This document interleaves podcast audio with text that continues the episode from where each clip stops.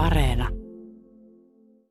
No yksi on budjetin valmistelu. Nyt eletään kuitenkin syksy on tulossa ja virkakoneisto täällä varmaan tekee sitä.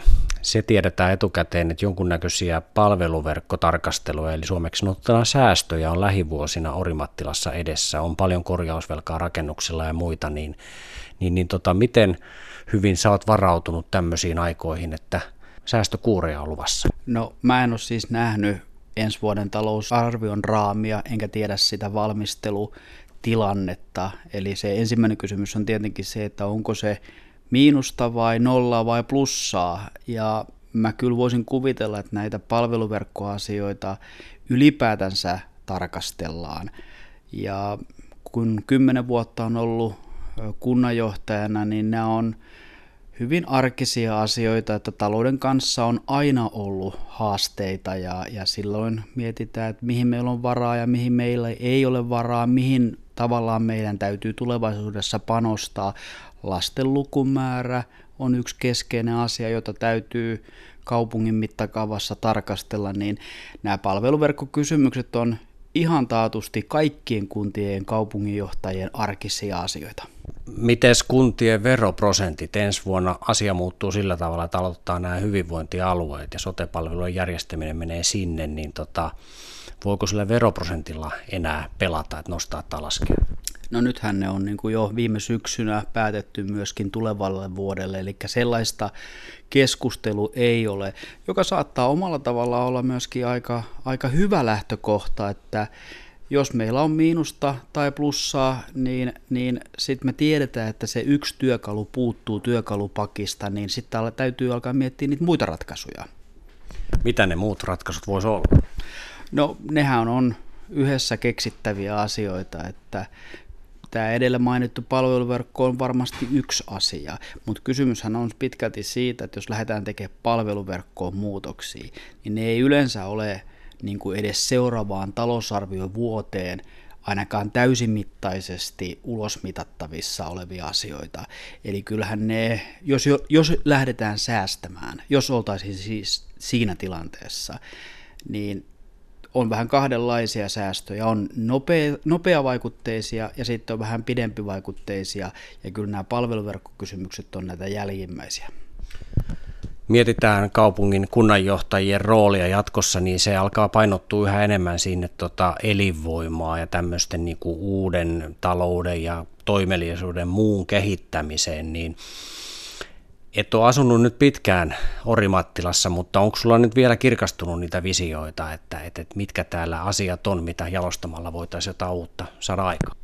Toki täytyy todeta se, että vajaa viikko orimattilalaisena, niin aika, aika on kapea katsotakanta. Mutta joo, mä oon oikeastaan ajatellut sen asian niin, että tätä kysytään multa paljon tänään on useampi. Nokalle, mitä, mitäs uutta? Mä sanoin, että ei ole mitään uutta tulossa, että nyt opiskellaan ihmiset ja asiat ja sitten ruvetaan miettimään yhdessä, että mitä uutta.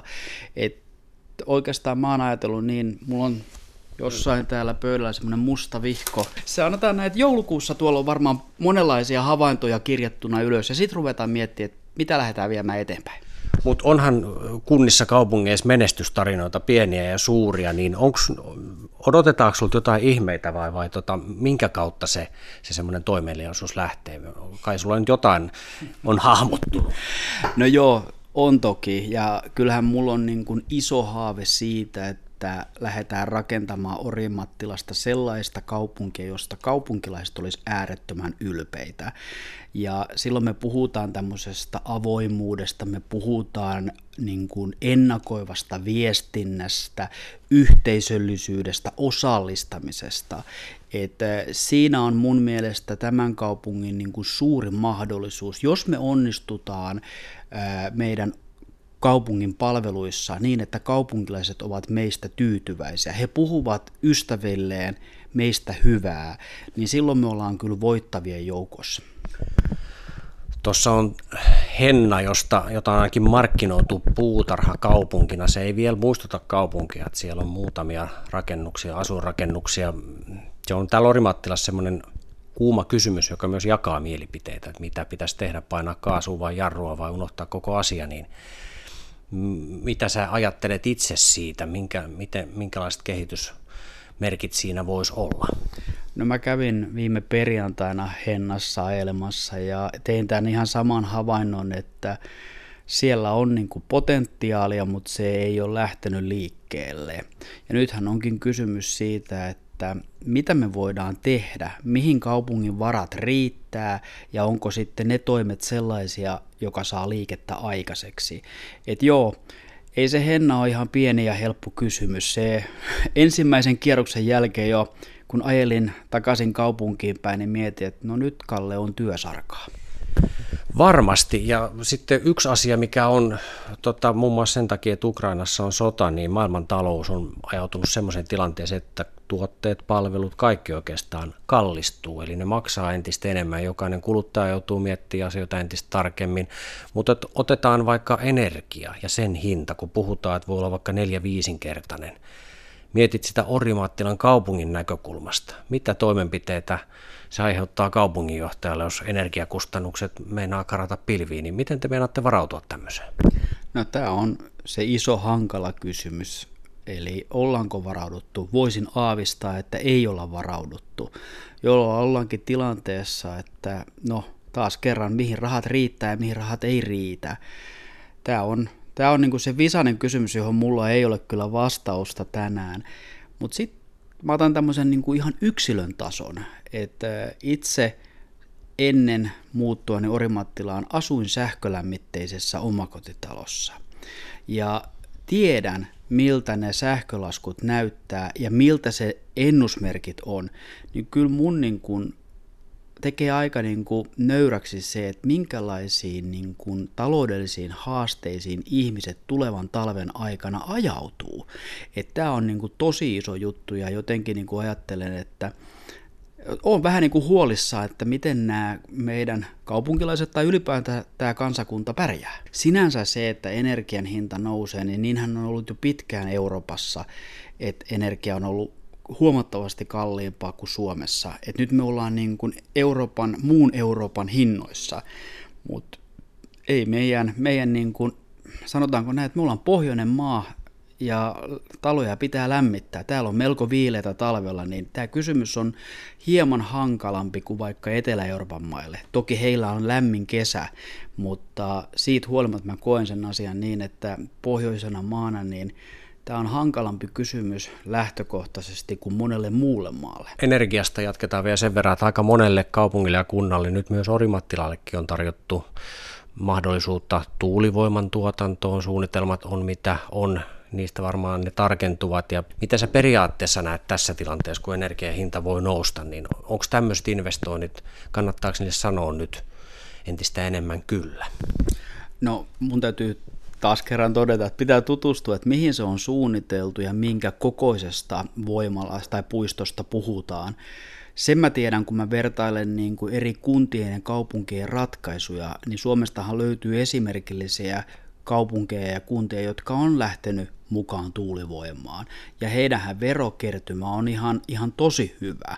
Ja se on tietenkin taas tarkoittanut, että kuntalaisille voidaan tarjota joko nykyiset tai viekkosen paremmat palvelut. Että tämä kysymys on semmoinen asia, että, että voisin kuvitella, että tämä omavaraisuus energiasta, niin sen niin kuin painoarvo, jos ei se nyt jo ole kasvanut, niin se tulee kyllä kasvamaan ja tosi nopealla aikajänteellä. Kalle Larsson, oot muuttanut Orimattilaan. Minkä tyyppinen asunto sulla on ja nähdäänkö sua täällä niin kuin kylillä ja kiertämässä vai tota, minkälainen tyyli sulla sitten johtaa, että oot kuitenkin päättänyt muuttaa tänne, ettei reissutöitä? En tee reissutöitä, vaan, vaan tosissaan kesäkuussa löysin vuokra-asunnon tästä kaupungin keskustasta ja viime viikolla Salosta tavarat Orimattilaan ja Orimattilan koti alkaa pikkuhiljaa näyttämään tai näyttäytymään vähän muulta kuin keskusvarastolta, että siellä on jo paikallaan tavarat. No näkyykö kaupunginjohtaja kaupunkilaisten arjessa? Kyllä näkyy. Tänä aamuna viimeksi kävin aamulla lenkkeilemässä, ja, tai siis pyörälenkillä. Huomenna on taas tarkoitus mennä vähän pyöräilemään kaupunkia. Pyöräily on tosi hyvä tapa tutustua uuteen kotikaupunkiin. Tänäänkin opiskelin, että ahaa, täällä on tämän nimisiä katuja ja tämä katu menee tänne ja täältä löytyy tämä palvelupiste, että kyllä, meikäläinen näkyy kaupungin arjessa. No vielä yksi kysymys liittyy tuohon viestintään. Sä oot luontovalokuvaaja, eli sä osaat ottaa pirun hyviä kuvia. Ja sä oot ainakin aktiivinen tuolla vaikkapa sosiaalisessa mediassa, vaikkapa Twitterissä. Nämä kaksi kun yhdistää, niin niillähän pystyisi vaikka kuntaa markkinoimaan aika hyvällä tavalla, niin onko tähän Orimattilan viestintään tai näkyvyyteen, onko siihen tulossa lisää jotain uusia juttuja, että Orimattila alkaa pulpahtaa pintaan vähän eri, eri kulmasta kuin nyt? No kiitos ensinnäkin kehuista. Kyllä mä näen, että ensinnäkin mun mielestä kaupunginjohtajan ehkä se tärkein tehtävä tänä päivänä on tuoda niin kuin kaupunki näkyväksi.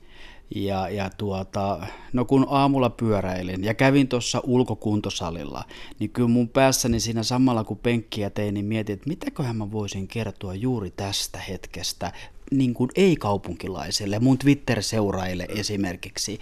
Niin kyllä mä oon ottanut tämän tehtäväkseni ja yritän kyllä tehdä parhaani. Aika paljon on jo huomannut, että olisi kerrottavaa ja miksi en tekisi sitä.